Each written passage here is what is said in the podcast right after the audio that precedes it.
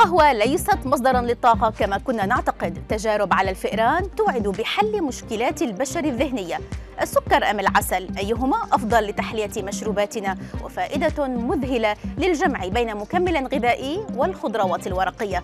أبرز أخبار الساعات الأربع والعشرين الماضية في دقيقتين على العربية بودكاست.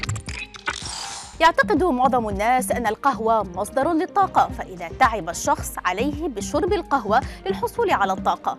لكن في الواقع هذا ليس صحيحا.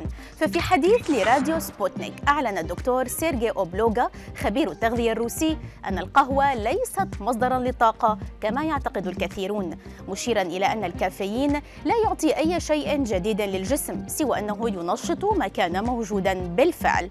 وقال الخبير الروسي إن الكافيين يحفز فقط احتراق احتياطيات الطاقة الداخلية مضيفا أنه إذا كان الشخص يشعر بالتعب والإرهاق فعليه بالنوم وليس بشرب القهوة بكمية كبيرة. بعدما أذهلت العالم بقدرتها على قيادة سيارات مصغرة باتت جرذان جامعة ريتشموند الأمريكية جزءا من مشروع رائد يستكشف مساهمة عملية للإثراء البيئي في صوغ الدماغ. ما من شأنه المساعدة على المدى الطويل في حل مشكلات الصحة الذهنية لدى البشر. فقد أظهرت الجرذان التي تعلمت القيادة تماسكا عاطفيا أكبر ومستويات منخفضة من التوتر ما قد يكون مرتبطا بالرضا عن تعلم مهارات جديدة. أفادت جمعية القهوة الوطنية الأمريكية أن أكثر من نصف محتسي القهوة يفضلون إضافة محلي إلى مشروبهم الصباحي ويعتمد الكثيرون على العسل كبديل للسكر.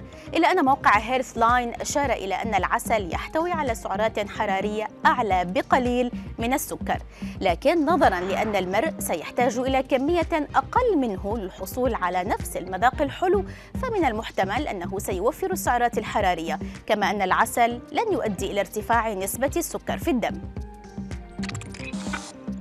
توصلت دراسة أمريكية صينية إلى أن مكمل الكلوروفيلين يؤدي إلى تقليل مخاطر الوفيات المرتبطة بمرض التهاب الأمعاء.